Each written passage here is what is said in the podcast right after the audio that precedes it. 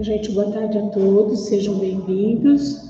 É, antes da gente iniciar, vou fazer uma prece para quem está com a gente online, né? Então, vou pedir para que a gente feche os nossos olhos. E que de olhos fechados nós possamos nos conectar com os nossos mentores, com os mentores desta casa, e que o nosso querido Mestre Jesus, que todos eles possam nos envolver na sua alegria, na sua amorosidade, facilitando todas as trocas e o conhecimento que nós vamos trocar hoje. Graças a Deus e graças a Jesus. Então, eu sou a Fátima e eu queria falar para vocês que eu estou aqui hoje com a Elisa. Fiquei muito, muito feliz de ver que tem alguém que está passando a palestra para vocês por Libras, né? E me perguntaram hoje se o tema que eu vou falar, o fato que ele pode ser um pouco polêmico, né? Então, o tema, o nome que eu quis dar para minha palestra hoje é Dormindo com o Inimigo. E quando eu falo Dormindo com o Inimigo, eu não estou fazendo nenhuma referência. A gente tem um filme muito antigo, estrelado pela Julia Roberts, é, onde ela dorme com um inimigo. Né? Então, não é uma referência ao filme, não é uma referência a relacionamento abusivo. Na verdade, eu me baseei hoje para falar com vocês numa, num mini curso que eu vi de uma escola de filosofia que chama Nova Acrópole, e é uma palestra, uma aula né, da Lúcia Helena Galvão. E nessa palestra, a Lucelina Galvão, ela usa como base um livro que chama A Guerra da Arte, que é do autor que é Steven Pressfield.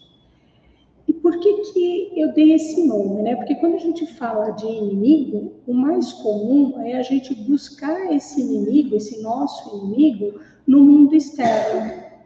Né? Então, se a gente pensar, por exemplo, no Espiritismo, às vezes as pessoas dizem assim: nossa, tudo que dá errado na vida da gente, às vezes é porque a gente está sendo obsediado, por exemplo, né? por um inimigo de outra encarnação. Ou se eu convivo numa família onde o relacionamento é muito difícil, eu também posso pensar que eu estou voltando com alguém, que eu tenho uma dívida, que eu tenho um karma, e que todas essas dificuldades que eu tenho com essa pessoa, é, nesta encarnação, é uma possibilidade para eu aparar as arestas que eu tenho com essa pessoa, né? de eu voltar a me harmonizar com ela. E nesse pensamento que eu vou trazer para vocês hoje, é assim, isso que o Espiritismo fala é uma das possibilidades mas não é a única possibilidade. Porque é importante a gente lembrar que, por exemplo, quando a gente fala de um processo obsessivo, para que esse processo ocorra, eu tenho que dar sintonia. Então, eu tenho que, que ter um padrão de onda eletromagnética que vai se casar com o padrão desse obsessor. Se o meu padrão de onda eletromagnética for um e do obsessor for outra, ele não tem como se aproximar de mim e ele não tem como fazer nada contra mim. Então, é, muitas vezes a gente precisa entender que tudo que faz parte da nossa vida tem a ver com o nosso processo evolutivo. E tudo, absolutamente tudo que acontece na nossa vida tem a ver com aquilo que a gente precisa para evoluir. Então, antes de reencarnar e até reencarnados, imagina assim que todos os dias nós fazemos uso do nosso livre-arbítrio e todas as escolhas que nós fazemos têm como objetivo facilitar a nossa evolução. Então, quando a gente fala é, de inimigo, se eu falar desse inimigo externo, fica fácil, porque é isso que a gente está acostumado a ouvir. Mas é muito interessante porque nesse livro, livro o Pressfield, ele traz uma questão que ele fala que o maior inimigo que nós temos somos nós mesmos. Por isso que eu falei que é dormindo com o inimigo, porque a gente está todo dia dormindo consigo mesmo. Então ele fala que o maior desafio que a gente tem não é o mundo externo, não são os nossos familiares, não são dívidas de outras encarnações, sou eu comigo mesma. Sou eu e a minha falta de autoconhecimento. Então é muito importante que eu me conheça para poder enfrentar as minhas dificuldades.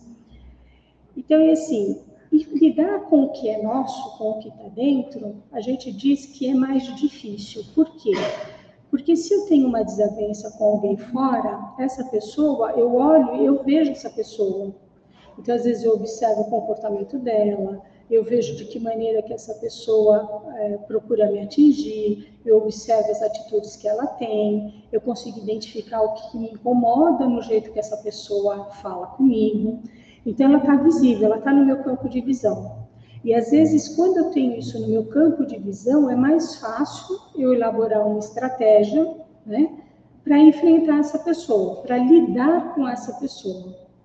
Quando a gente fala do nosso inimigo interno, é algo que eu não conheço.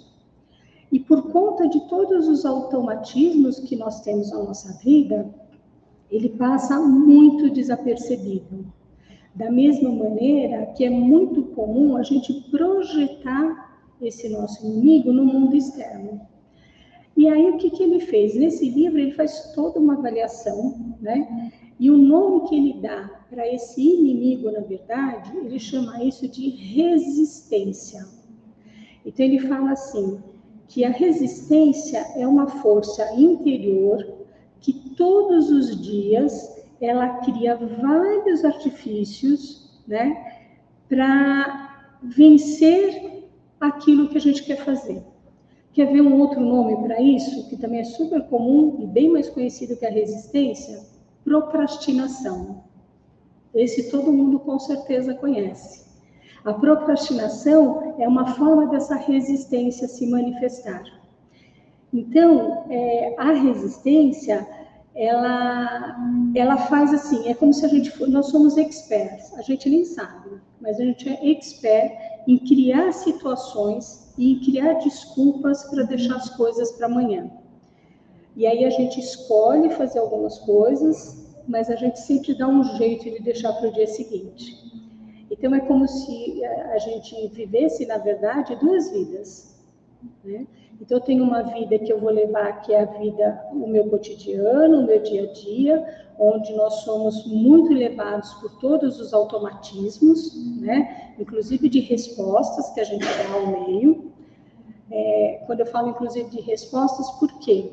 Imagina assim, é, muitas vezes, o que, que o automatismo faz? Ele não, a gente não está vivendo o momento presente, né? Então, tem uma situação, tem situações na nossa vida que acontecem e que elas são similares, e aí o automatismo faz com que eu dê sempre a mesma resposta para essas situações similares. Então, tem um lado que é bom, porque a gente gasta menos energia, vamos dizer assim, o nosso cérebro não precisa ficar matutando lá como resolver. Então, tem para muitas coisas é bom. Então, assim, é ótimo eu já saber assim, eu não preciso fazer nenhum esforço para respirar. Eu depois que eu aprendi a segurar o garfo, eu não preciso mais pensar como que eu vou segurar o garfo. Isso é um automatismo e ele é saudável. Só que imagina que na vida, às vezes a gente está diante de uma situação é, com uma determinada pessoa. E aí eu dou um tipo de resposta. Imagina que essa pessoa me causou algum tipo de desconforto, tá? Aí os dias vão passando e aí aparece, surge uma outra pessoa na minha vida, ou uma outra pessoa que já faz parte do meu relacionamento, e ela tem uma atitude muito parecida com a da outra pessoa. Às vezes a gente faz o quê? A gente dá a mesma resposta para essa pessoa que nós demos para aquela primeira. Só que as situações, às vezes, elas têm nuances que são diferentes umas das outras. Então, numa situação dessa, o automatismo, ele não nos favorece. Por quê? Porque se eu observar, primeiro, se é uma situação que está se repetindo, eu tenho que me perguntar o que, que eu tenho que aprender para que essa situação sempre se repita na minha vida? Por que, que isso está sendo tão repetitivo? O que, que eu tenho que aprender com isso? Se eu tenho algo para aprender com isso, significa que cada vez que esta situação aparece na minha vida, eu tenho que parar, refletir e pensar qual é a melhor resposta que eu posso dar, qual é a melhor atitude que eu posso ter diante dessa situação. Se eu assumo, né, aliás, se o automatismo assume as respostas, eu nunca vou aprender nada. Por quê? Porque eu sempre vou dar a primeira resposta. Só que imagina que cada vez que a situação acontece, eu tenho a oportunidade de ter a minha consciência um pouco maior. E aí ela se repete e eu posso ampliar minha consciência. Então, cada vez que ela vai se repetindo, eu tenho a possibilidade de ampliar essa consciência. Só que se eu respondo sempre do mesmo jeito, eu não vou percebendo essa mudança e eu não tenho como aprender com essas nuances que vão acontecendo. Então, essa é a vida nossa do dia a dia. E tem uma outra vida que é, é ele chama de mundo dos sonhos, é a vida dos sonhos. Então, o mundo, a vida dos sonhos é aquela assim, que eu sei tudo que eu tenho que fazer, eu escolho fazer uma série de coisas, né? Mas eu nunca faço.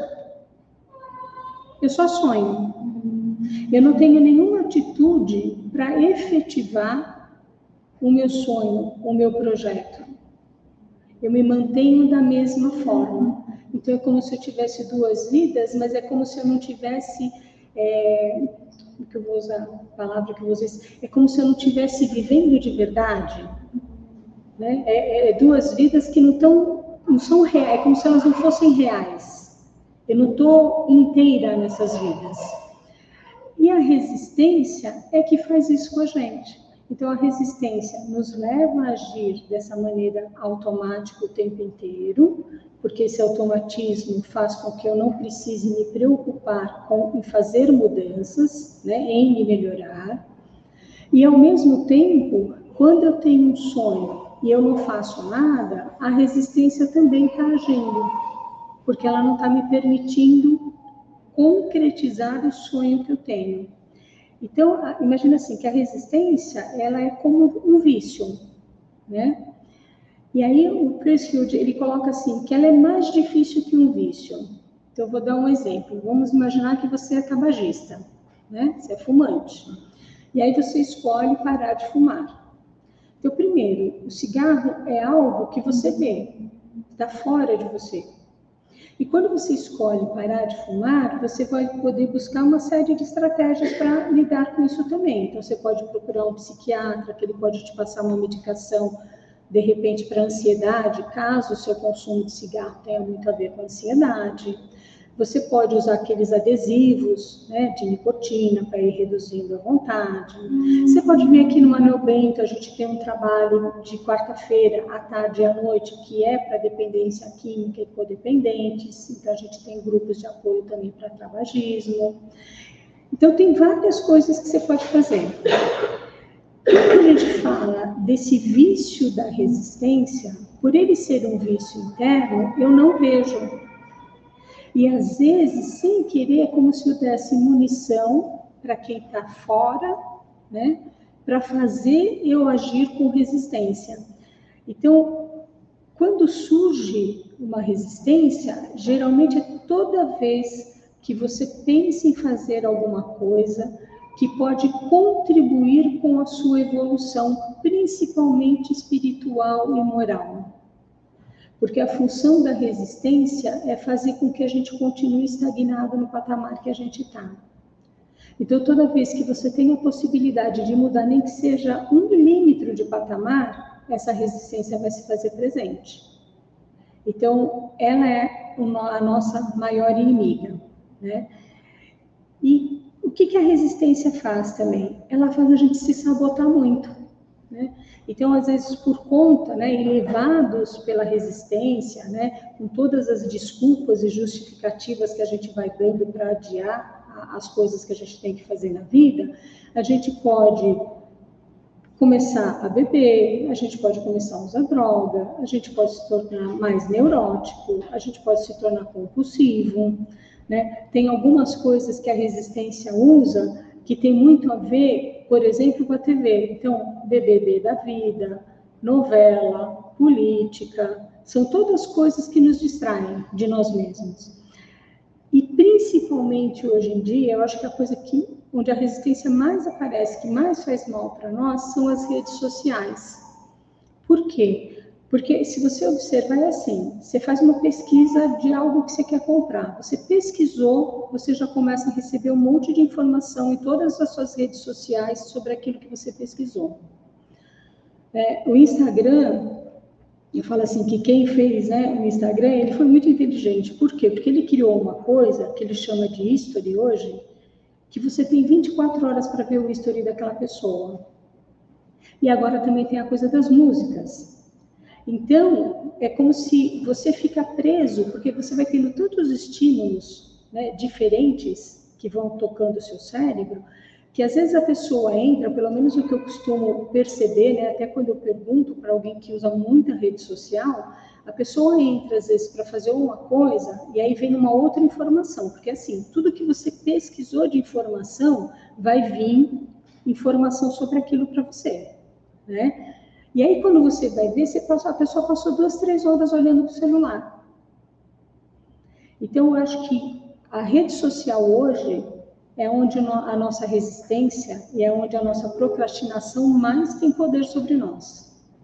Então, por isso que é importante, e aí a gente fala da importância, assim, até de controlar principalmente as crianças no uso de redes sociais, de televisão e de computador.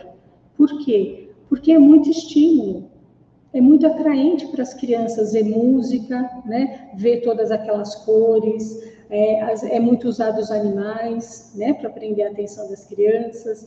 Então, se a gente permitir que uma criança entre nisso, ela já entra nesse monte de automatismo e aí ela vai sofrer mais quando ela for adulta.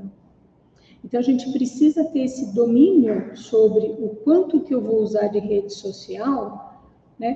Todos os dias.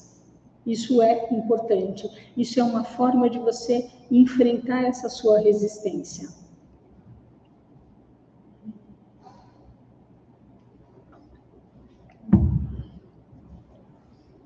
Então é assim, se a gente tem consciência de tantas coisas, se a gente sabe um monte de coisas que a gente tem que fazer, por que, que a gente não faz? Né? O que será que, que leva a gente a não efetivar aquilo que a gente quer fazer? Então, eu vou dar alguns exemplos para vocês. Por exemplo, é uma pessoa que é muito perfeccionista. Tá? Então, às vezes, ela até se dispõe a fazer alguma coisa, mas aí o perfeccionismo dela não permite que ela vá adiante. Por quê? Porque ela faz, faz, faz e ela sempre acha que não está bom o bastante. Então, o perfeccionismo é uma resistência. É, falta de autoestima, que também tem um pouco a ver com perfeccionismo. Então, assim, se você não valoriza as pequenas conquistas da sua vida, se você não olha para você sem ficar se comparando com outras pessoas, sem ficar se julgando pela forma que você é, você vai acabar com uma baixa autoestima. Vai faltar autoestima para você. E se falta autoestima, você não tem coragem para fazer nada. Né? Preguiça. Preguiça também é uma coisa muito comum. Né? Por quê? Porque fazer mudanças requer um comprometimento. Requer eu reconhecer que uma mudança precisa acontecer e requer que eu me comprometa com aquilo e que eu tenha responsabilidade com aquela escolha que eu estou fazendo. E isso às vezes dá muita preguiça. Tá? Outra coisa que é muito claro na, na resistência é a falta de disciplina. Às vezes a gente começa a fazer alguma coisa e nós somos muito imediatistas, né? A gente, hoje a gente vive num mundo onde é muito comum as pessoas serem muito ansiosas.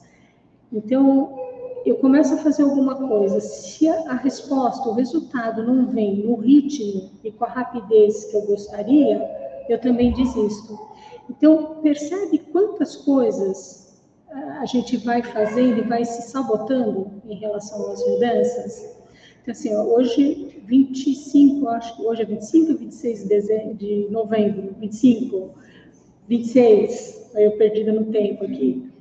Então, é assim, de qualquer maneira, ó, sei lá, falta um mês para o Natal, né? E cinco, quatro semanas, cinco semanas para o Ano Novo. O que a gente mais ouve as pessoas fazerem agora são planos para o Ano Novo. Então, é assim, nossa, eu preciso emagrecer. Nossa, nós já estamos no final de novembro, vou começar a fazer uma dieta agora, vai vir Natal, vai vir Ano Novo. Meu, é tanta comida boa nessa época. Aí eu não vou comer nada disso que eu gosto. Vou deixar para o ano que vem. E eu, eu tive um exemplo desse em casa, que um dos meus irmãos, ele teve que fazer uma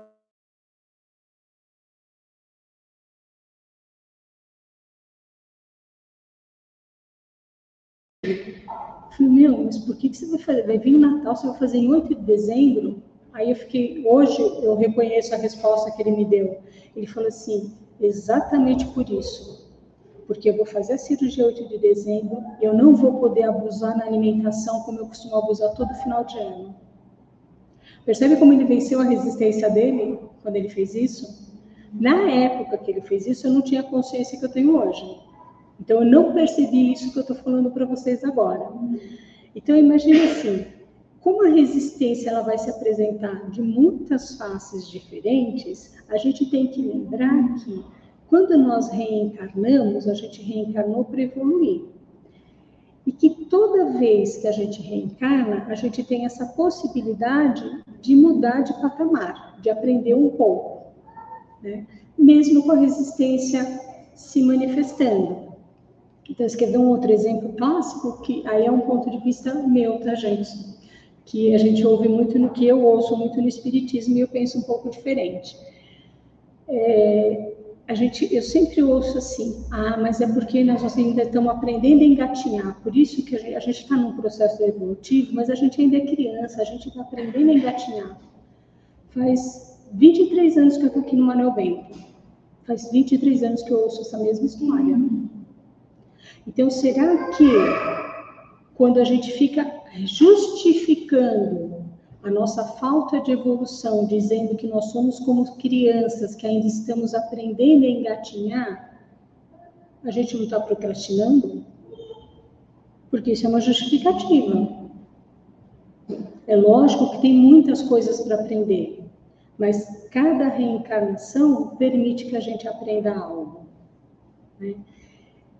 E qual é o meio, né? Se a gente pensar assim, o que, que, o que, que a resistência usa? A resistência, ela tem muito a ver com o nosso ego. Então, eu diria assim, que o ego é o nosso eu menor.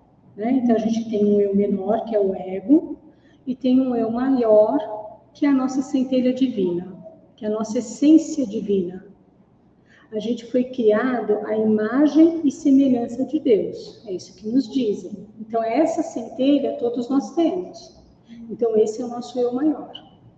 A resistência, ela faz parte desse eu menor, que é o ego. Então, o objetivo do ego é não deixar ninguém crescer.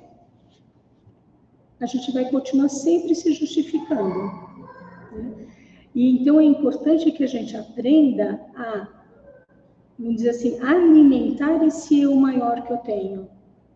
E aí, pra, o que, que eu preciso para alimentar o meu eu maior?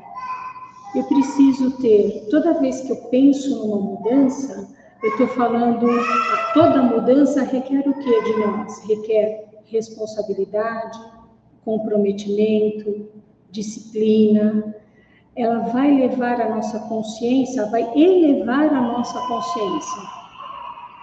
Quando a gente faz isso, a resistência se manifesta. Então, é, outra coisa que eu ouço muito aqui é assim, ó, quando você, imagina que você vem aqui, que você está se sentindo muito mal e você vem aqui no Manuel Bento assistir uma palestra no Salão da Paz. Aí você vem, assiste a palestra, toma o passe e sai daqui bem. Né? Aí você pensa, nossa, acho que eu vou começar a assistir palestra toda semana, me fez tão bem né, assistir essa palestra. Mas aí a semana passa e você não faz nada. E aí você fica se sentindo mal de novo. Né? Aí você vem de novo no monumento, né? toma, assiste a palestra, toma o passe e sai melhor de novo. E aí você fala de novo, nossa, acho que eu vou voltar no Manuel Bento. Aí às vezes você ouve falar assim, ah, mas é assim mesmo. Toda vez que você começa a fazer alguma coisa, né, quando você se compromete a vir, por exemplo, né, no Manuel Bento, alguma coisa vai te impedir. Só que geralmente as pessoas falam isso como se fosse um obsessor impedindo a gente de fazer isso. Então vamos lá. Não é o obsessor, é a nossa escolha. Você não se comprometeu com o seu bem-estar, porque se você veio aqui e isso te fez tão bem, você tem que se comprometer com esse bem-estar. Então, assim, como que. Lembra que eu falei da sintonia? Então, pode até ter um obsessor, mas um obsessor não te impede de vir aqui. Um obsessor, ele se alia a você se tiver uma resistência sua, dizendo: ah, não vai lá não. Está frio hoje, está chovendo, era domingo, meu, quatro horas da tarde né? Final de domingo eu vou ficar em casa, no sofá, vendo TV, assistindo série. Então, assim, tudo isso são desculpas. Então, aí para mim é mais uma manifestação da resistência, que o obsessor só aproveitou a deixa que nós damos. Então, a escolha é sempre nossa. E a resistência também, ela tem muito a ver com os nossos medos. O medo, ele é um, faz parte da nossa vida, ele é muito importante. Né? Uma pessoa que não tem medo está sempre muito exposta ao perigo.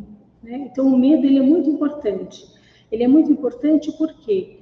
Porque às vezes numa situação é ele que faz quando eu vou atravessar a rua, olhar para os dois lados para ver se não vem carro.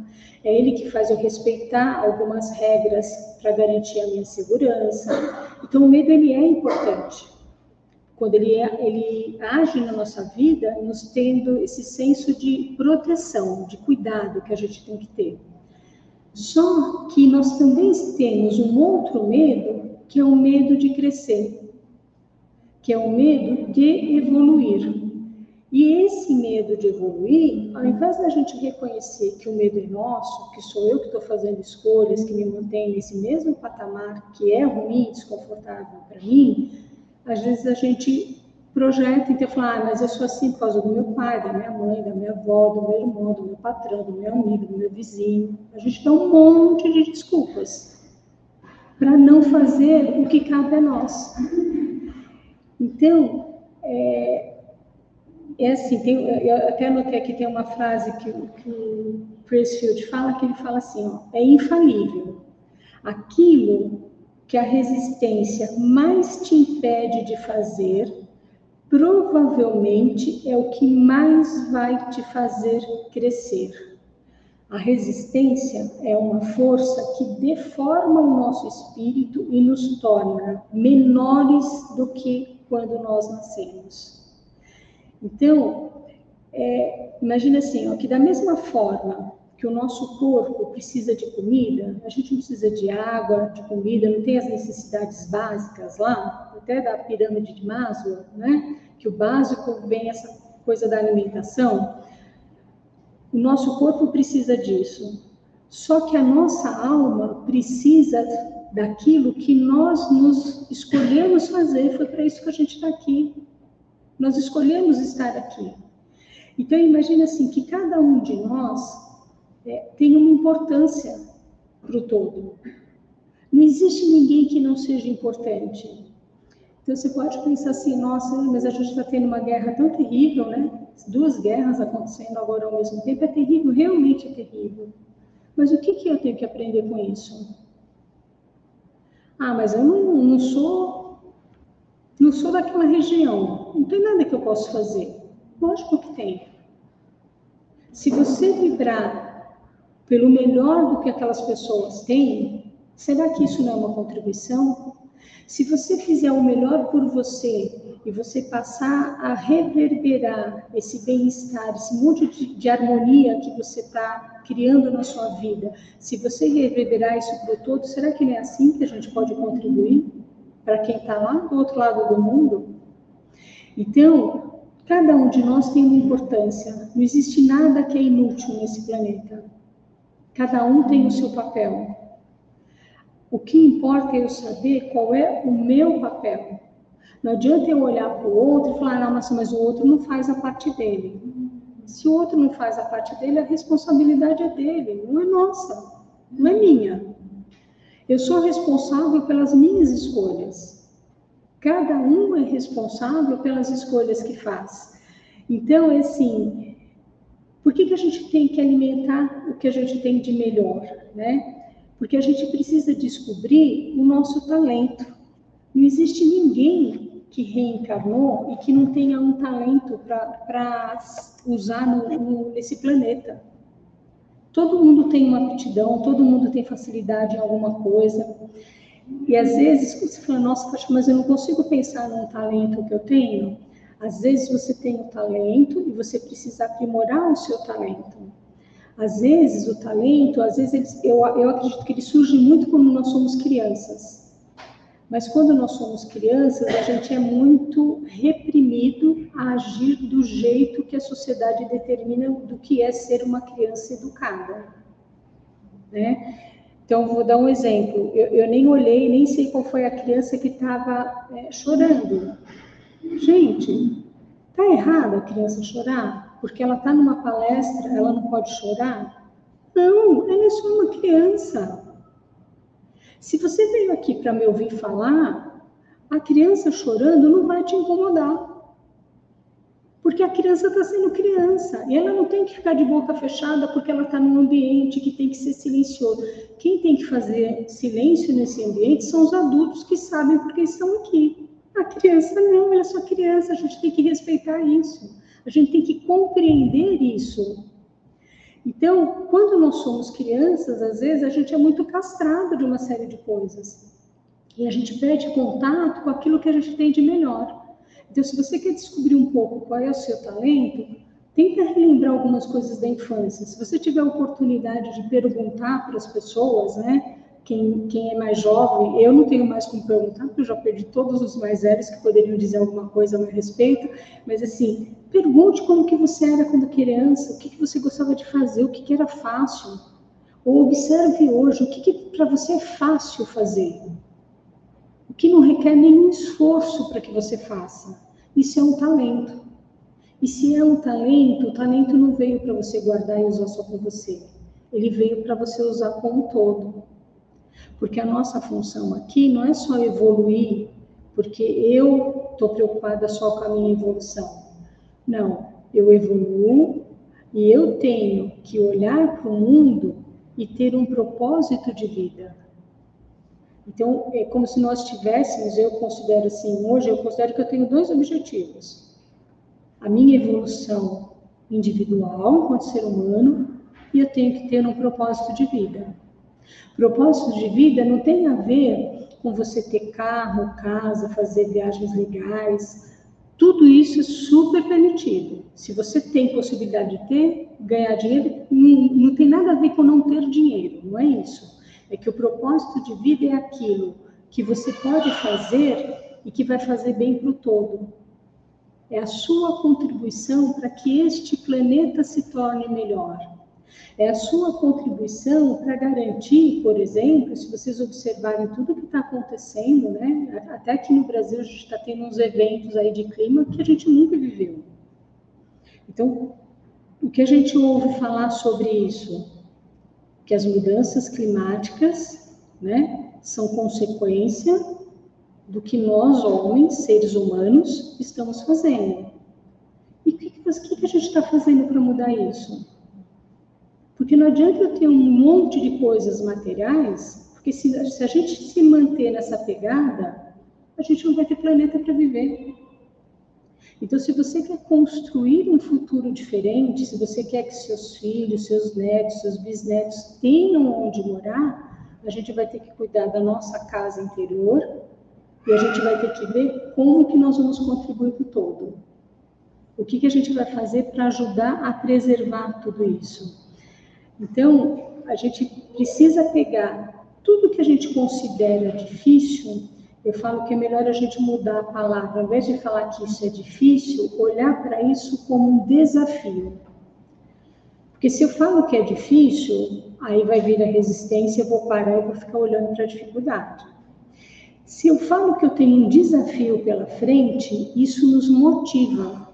Isso é, ele, ele toca em nós de uma maneira diferente. Então, crie desafios para a sua vida. E a gente não precisa ter um desafio, a gente pode ter vários.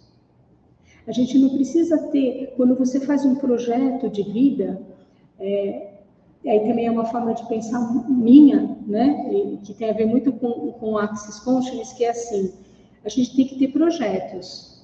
Mas quando você cria um projeto e você determina a maneira que esse projeto vai ter que acontecer, o tempo, o caminho, a tendência é essa resistência vir e te passar a perna. Então, tenha o projeto. Como que você vai conquistar isso? Todos os dias você vai fazer alguma coisa para construir o seu projeto.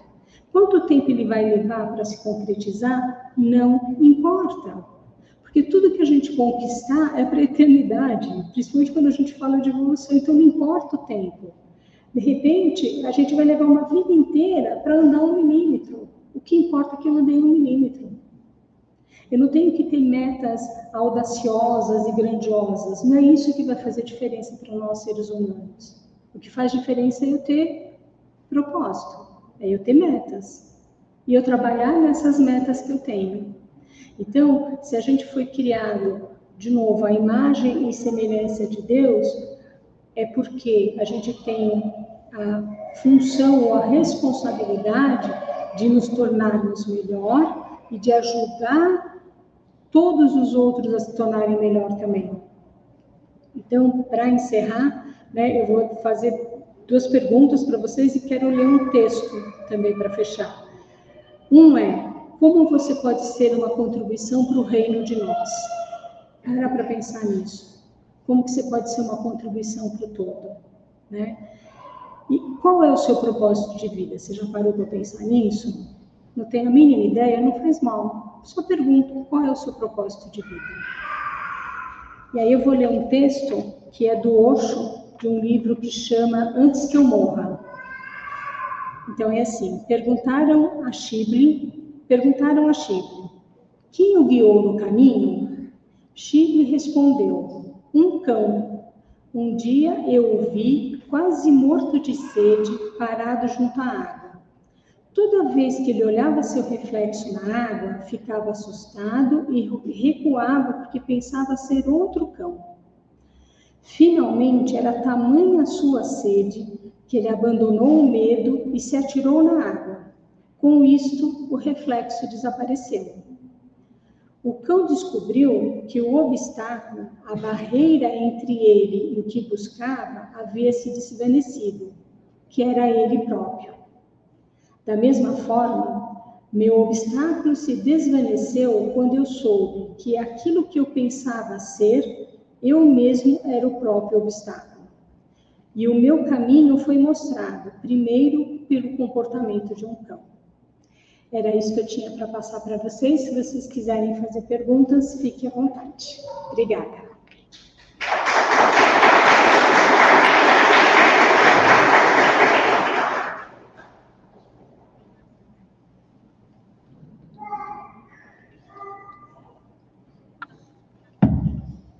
Alguém quer fazer pergunta? Quem sou eu?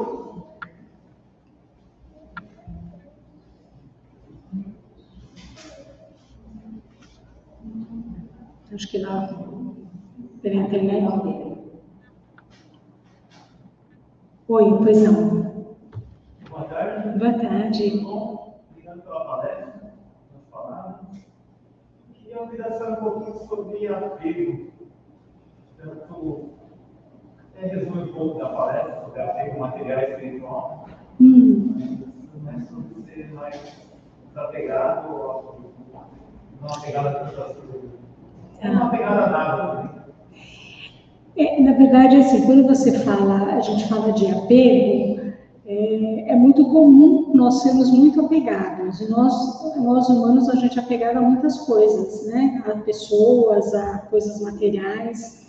Então, quando você fala do apego, talvez a gente tenha que pensar assim: Quando eu tenho um apego, isso faz com que eu cresça ou faz eu ficar estacionada? Será que eu preciso mesmo desse apego? O que, que eu ganho com isso? Porque eu ganho alguma coisa. A gente não, é, eu, costumo dizer assim, a gente não faz nada sem ganhar algo em troca. Tá? Mesmo que às vezes seja uma coisa ruim, mesmo que às vezes seja uma forma de manter a nossa resistência e ficar estacionado onde a gente está. Então, quando você fala do apego, é, é que eu estou falando de uma maneira geral, apego, talvez eu tivesse que souber, saber alguma coisa mais específica. Mas, é assim, se você pode ter apego a algumas coisas que você considera que não são boas, não, são, não te trazem crescimento, você escolheu ter esse apego. Você já pensou que você pode ter, escolher ter apego a coisas que vão trazer e vão contribuir para o seu crescimento? Porque você pode ter um apego a algo que é bom. E não um apego dessa maneira que nos limita. Não sei se eu consegui responder a sua pergunta. É que apego é um tema muito amplo. Né? Tanto que a gente tem, até na psicologia, tem uma coisa que a gente chama de transtorno de apego. Então, se quiser falar um pouquinho mais, ou quiser me dar só dar uma ponta para eu poder expandir mais, eu expando. Se não, não, tranquilo. Vocês não medo de jogar informação fora, né? Eu criei essa hum. informação. Eu acho que quando jogar fora, eu vou ficar bom. Imagina assim, ó, tudo que a gente cria faz parte de nós. Eu não tenho como perder algo que faz parte de mim. Então, eu, eu posso vir e divulgar isso. E aí, quando você divulga algo que você criou, você, na verdade, vai dar às pessoas a possibilidade de pegarem aquilo que você criou e repassar da maneira que você criou. Você vai dar a possibilidade da pessoa pegar aquilo que você criou e aprimorar o que você criou. Né? Mas o que você criou é seu. Ninguém tira isso de nós. Né? É que nem evolução. A gente costuma dizer assim que não existe involução, só existe evolução. Às vezes o que acontece é que às vezes eu fico muito tempo no mesmo patamar. Às vezes eu posso passar uma vida inteira, às vezes eu posso passar encarnações inteiras no mesmo patamar. Mas tudo que eu crio, eu não tenho como perder. Eu tenho que fazer uso disso ao meu favor. Então, talvez olhe para tudo isso que você cria e vê como que você pode usar isso a seu favor. Quando eu falo isso, eu não estou dizendo usar a favor no sentido de é, agir de uma maneira egoísta é, e tirar proveito disso. Né? Eu estou falando no sentido de você dividir aquilo que você tem com o próximo. Então, isso sempre vai trazer crescimento. Né? Porque quando você divide, o outro vai te dar, pode te dar um ponto de vista e você vai aprimorando tudo isso que você vai criando. Nada. Acho que não tem pergunta de lá, não, né? De lá não, né? Não, acho que não. Tudo bem? Então, se ninguém tem mais perguntas, eu vou encerrar. E aí, se vocês quiserem fazer alguma pergunta depois lá no YouTube, pode deixar as perguntas lá